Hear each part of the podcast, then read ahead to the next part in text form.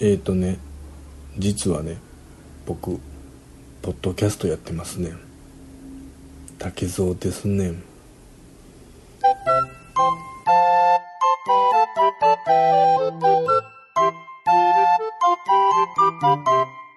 はい今日も始まりました。竹蔵の秘密の話その第93回でございます。どうぞよろしくお願いいたします。皆さんお元気でしょうか？新年度も始まり新元号も間近に迎えたこの4月いかがお過ごしでしょうか、えー、私はなぜか胃を痛めております。どうぞよろしくお願いいたします。えっ、ー、とね先日行ってきましてね。あの例のもうもう温度的には、えー、もう遅い感じですか？あの何でしたっけ？ポッドキャスターがペンを走らせ店ポペ店行ってきましてね。僕なんか感想っていうのもなかなか恐れ多いわけでございますけども。いや素晴らしかったですね。なんかこういやもうみんな好きで書いてるんやなっていう感じがこう随所に現れてまして。なんかいや絵を描くって素晴らしいことなんだなというふうにちょっと感じましたよ。まあ一応僕もまあそういう業界というかまあまああのアートとねそのデザインっていうのはちょっと似て非なるというか全然まあ違うものでもあるんです。一緒にしちゃうとちょっとねいろいろ語弊があるとは思うんですけども、まあ、やっぱりアートっていうのはねそのパッションの方が大事ですから、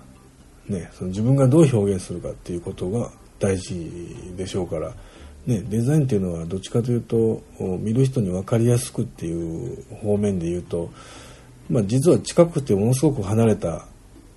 ものというねデザインとアートっていうのはまあ、その辺のこうねこうバランスっていうのがなかなかまあ難しいとこなんでしょうけど。いやなんかこう僕もねなんか作りたくなっちゃいますよねああいうの見るとね、うん。でまあ、特に何かを作ったわけではないんですけども、うん、まあ、うん、すごく楽しそうに、うん、こうお客さんもいっぱい入ってらしたみたいだし、うん、素晴らしいですね。いやなんかこうまあそれもそうなんですけどねやっぱりこう一つのものを一つの目標に向かってみんなでこう突き進んでいくというあの一体感というかうんなんかこうね共有感というかね素晴らしいですね。やっぱり羨ましいですよね。あのうんまあなんとなくこうちょっとこうスポーツスポーツのあの団体スポーツに似てるというかなんかねチームがこう一丸となって自分の実力をこう遺憾なく発揮したその先にこう成功が待っているというか勝利が待っているというか、うん、ああいう感覚ってやっぱしこうねこうイベントやるとねうんなんかこうお金儲けではないですしうん純粋にこう絵が描きたくて自分を表現したくてそれが誰かに見てほしくて何かを感じてほしくてこうやれてるっていうのはうんまあすぐあの小銭に換算してしまう僕としてはなかなかねあの得の高い3人やなというふうにねお得の高いお得な3人かなっていうふうにね思っちゃうんで。僕なんかはまあこう見えてもねあのベテ ベテランポッドキャスターですからやっぱその辺はもう顔パスであのバックヤードの方にもちょっとお邪魔してねあの竹蔵ここにありっていうところをねいかんなくその辺はいかんなく発揮してはい。あの名刺も置いて帰ってきましたんで。また何かございましたらすぐに会社の方に連絡もらえたら飛んでいきますんで。お疲れ様ですっていうのもねちょっと違うんでしょうけどいやあの楽しませていただきました、うん、まああのー、どうぞよろしくお願いいたします。まあ、まあ、そう考えたらやっぱりやっぱ一番羨ましいのはあれやねやっぱりこう一緒に何かを作る仲間がいてるっていうのはすごく羨ましいですよね。やっぱ僕なんかうん。ぼっ一人一人ぼっちのぼぼっちキャスターここにありみたいなところがあるんで。なかなかねあの録音ボタン一つ押すにも何ヶ月かかったりするわけですよ。このメンタルの弱さたるや一人ならではの、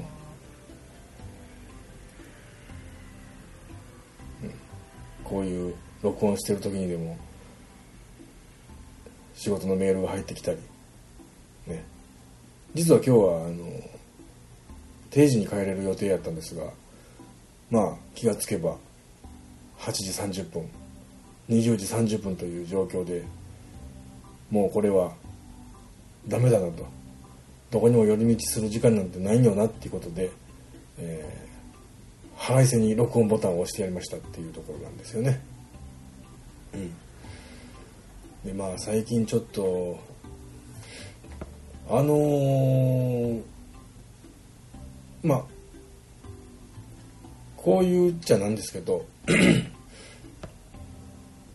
まあ最近何かしたって言われたらもう仕事しかしてなくてあのー、やっぱ仕事しかしてないと仕事の話しかできないしってなるとね仕事の話ってなかなか言ったって伝わらへんしそれをね言ってどうすんねんっていうとこもあるんで。まあそんなに言うこともないんですけどね。ただただ本当に忙しい毎日を過ごしておりますというそれがその一言で終わっちゃうと。今日も働きましたよっていう。昨日も働いてたし明日も働きますよっていう。そういうことぐらいしか言えないんでね。あの仕事の話は特にいいことないんですけども。あのー、この間そういえばあれ見に行ってきましたね。ようやく。ドラえもんののび太の月面探査機。いや最近のね「ドラえもん」まあ、立て続けにというか、まあ、映画が公開されると、まあ、チビがいてるんでどうしても行きたい行きたいことで連れて行くんですけどもうんちょっとねやっぱりまあ、ドラえもんの見方も若干変わってるのかドラえもんのまあ脚本も今今の子供たちに合わせてのことなのかまあそんなにちょっと前作前々作ぐらいここ3本ぐらいはあんまりピンとこなかったんですけども今回の「ドラえもん」はちょっと危なかったですね。あのお父さん危なかったですよ。はい。あのあれはぜひ見に行った方がいいと僕は個人的には思いますね。あのいやいいですよ。まああのた例えてというか例に挙げさせてもらうとあののび太の魔界大冒険。あれ好きな人あれ今回ハマるんじゃないですかね。いやあのでえー、っとまあポスター。ね。あのみんながこう後ろ向いてるポスター。ね。あのポスターがもうすごくこう、まあ、伏線にというかいい感じでしたね。あのスネ夫いい感じでしたね。僕は今回もうスネ夫の株というかまあスネ夫さん僕の中ではかなりランクアップですね今回は。その辺も見てもらえたらいいんじゃないですか。すごく今回お父さんは感動しましたよ。危なかったですね。あともうちょっと明るくなるのが早かったらうんお父さん危なかったですね。まあその辺も計算しての映画館のこうライトアップなんでしょうけども。いや本当に。まあそんなことでね。うん。そんなことですよ。あとはまあその大事なことがもうでも、まあ、これもね情報としては、まあ、だいぶ古いかもわかりませんけどあのーね。ポッドキャストの父というかポッドキャストのね3回というかね僕の親友のアマンさんがなんやちょっとお休みみたいなことでねなんかツイッターお休みしますみたいな。ちょっとこう調子が悪いのでお休みしますみたいなことをタイムラインで言ってありましたよね。いや大丈夫なんですかね？なんか。なかなかあの人もそこそこの年齢なんでね体調がっていうふうにこう聞くとマジのやつやなっていうなんかそういう心配があるんで、まあ、そういう意味でもね今回は。僕の親友のアマン君にエールを送るためにこの重たい録音ボタンをグッと押しましたよ。アマンさん僕まだ喋ってるよ。頑張れ。まあ、そんな感じでね。今回はね特にななんつう話でもないんですけどもえっ、と今回言いたかったのは、えー僕はポペ店に行ったしバックヤードにもちょっと顔出せるようなあの得の高いポッドキャスターでっていうことと、えーアマンさん頑張れっていうアマンさんに頑張れって言えるぐらいのポッドキャスターでっていうところ。のこの2つこの2つだけを言うために録音ボタンを押しました。この2つがあることによって、えー僕のランキングが上がるっていうことと僕の好感度が上がるっていうこと。その2点にかけて、えー僕今回録音ボタンを押しました。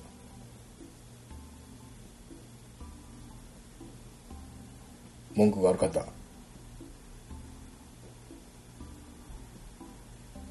どしどし。送りつけてやってください。どしどし。送りつけてやってください。どしっとね受け止めますんでね、まあ、次の配信はまたね。今回よりもうちょっとだけ面白い配信になるんちゃうかなと思いますね。もしくはあともうちょっと面白くない配信になるんじゃないですかね。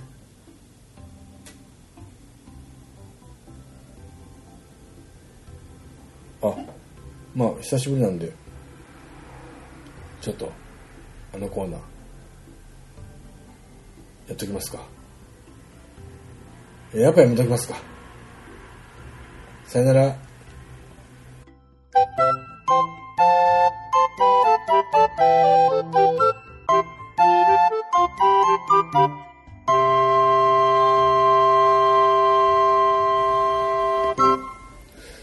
この名台詞はここで使え。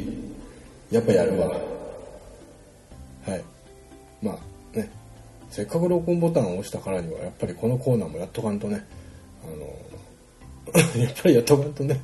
うん、誰が何と言おうと。この番組のメインコンテンツなわけですからそこをサボるわけにはやっぱりね得の高い僕としてもやっぱりダメでしょうから。ね。あのーやっぱり今回というかこ今回はその新年度。新年度にふさわしい名台詞、うん、やっぱりあのえっ、ー、となんていうか新しい生活新しい環境にこう身を置くことになる人って多分たくさんいると思うんですよね。あの学校進学進級就職転職引っ越し等々ねいろんな場所で新しい生活が始まる人がまあ春っていうタイミングで結構あると思うんですよ。うん、であのやっぱり新しいとこ新しい舞台に足を踏み入れるってことはやっぱり知らないことを知らない情報が入ってくる確率の方が非常に高いわけですよ。今まで自分が持ちうる情報だけでは通用しないことが結構頻繁に起こってくるんですよね。うん、それは仕方ないことですしそれをそれをまあ一つ一つ解決していってまあこう成長していくと自分の今後のこうエネルギーというかね栄養にしていくというか人生の栄養分として栄養素を取り込んでいくというかねそういうのことでも皆さんこう成長していくんでしょうけども。ただねあの情報処理速度っていうのは人によってまちまちでねあの一度に10個の単語を覚えれる人もおれば一度に2個ずつしか覚えれない子もいてるわけですよ。でもそこでやっぱりあの分かったふりをするっていうのが一番危なくて、うん、分かったふりっていうのはその分かったふりをするっていうことはその相手に僕分かってますって言ってしまうことなんですよね。それって一番やっぱり危険で。教えた人からするとあ分かってるんやんなっていうことで安心して次に進んでいくわけですよ。なので一度分かったふりをするとその次その次その次も全部分かったふりをしなければいけなくなってくるという。これはもう嘘嘘で嘘を塗り固めるような状態なんですよね。なのでこれはやっぱりあでもあのね人間誰でも分かったふりしてしまうことはどうしてもあるんですよ。それはもう仕方ないこと。もうこれは反射的に分かったふりをしてしまうことってやっぱよくあるんですよ。でも2個目3個目でやっぱりこれは分かってないってことを絶対に相手に伝えなければいけないっていう。ここはもうもう勇気を振り絞ってもう言うしかないんですよ。そういう時に使える名台詞が今回の名台詞です。ただねあのこのセリフ自体はセリフってこの今回名台詞の映画自体はねもううちの番組ではもうよく出てくる。やっぱり困った時のスタジオジブリなんですよね。いやジブリってすごいなっていうのはやっぱり随所にやっぱその辺は織り込んできとるねんなっていうのはやっぱり感じますよね。ジブリの偉大さというか懐のでかさをやっぱり僕はちょっと感じますよ、ジブリの映画を見とけば、うん、ある程度のことは解決できると言っても過言ではないんじゃないですかね、うん、しかもそれはジブリの作品が続くたびにそれが更新されていくんでしょう。でまたこの今回のごご紹介する映画ジブリの映画「隣のトトロ」でございます。もうこれ誰もが見たことあるやろと。見たことなくても存在ぐらいは知ってるやろと。そのあのトトロのあのいでたちね。あのモフモフのいでたち、うん、臭そうないでたち、うん、あんなもんに飛びついたらもう一気にダニダニに噛まれてもう体がえらいことになるわっていうような、ね、ああいうあの風景でおなじみのトトロなんですけども。あそこのセリフでね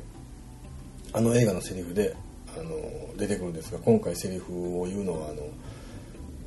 まあえー、っとあのトトロの話には主人公の、えー女の子2人さつきとメイっていう、ね、女の子2人がいててまあなんかいろいろねあの都市伝説アニメの都市伝説とか言っていろいろ怖い話がねいろいろありますけどもそれはまあそう置いといて。あれはあれでちょっと怖いですよね。そこほんまかは知りませんけど、うん、でそこでやっぱりあのスタジオジブリのスタジオジブリの映画に出てくるサブキャラクターっていうのは、うん、やっぱりほとんど喋らへん割にはええこと言いますよね。今回そういうお父さんのさつきとメイの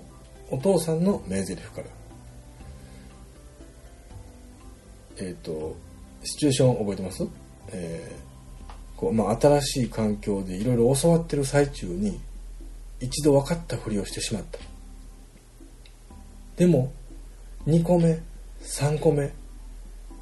まだ分かったふりをしてしまっている。いよいよこれはもう打ち明けなければ私分かってませんよ。僕分かってませんよ。もう一回最初から言ってもらえませんかね。の時の名台詞です。はい。わかります？はい。はい全然わからん。あなるほど。はい。はい。てもどうしようはいうわわからへんわはいここそれは妖怪ですかあ、こいつは分かってないねんな。今までの話が分かってないねんなっていうところを 分かってくれると思います。はい。ただまあ、これ、プラス、えーこの上司が、このセリフを言うと、このセリフを言う上司であれば、その上司には、ついていって大丈夫だと思いますよ。その上司が言うべきセリフというのはこのセリフです。いやー、そったら恐ろしげなもんでねえよ「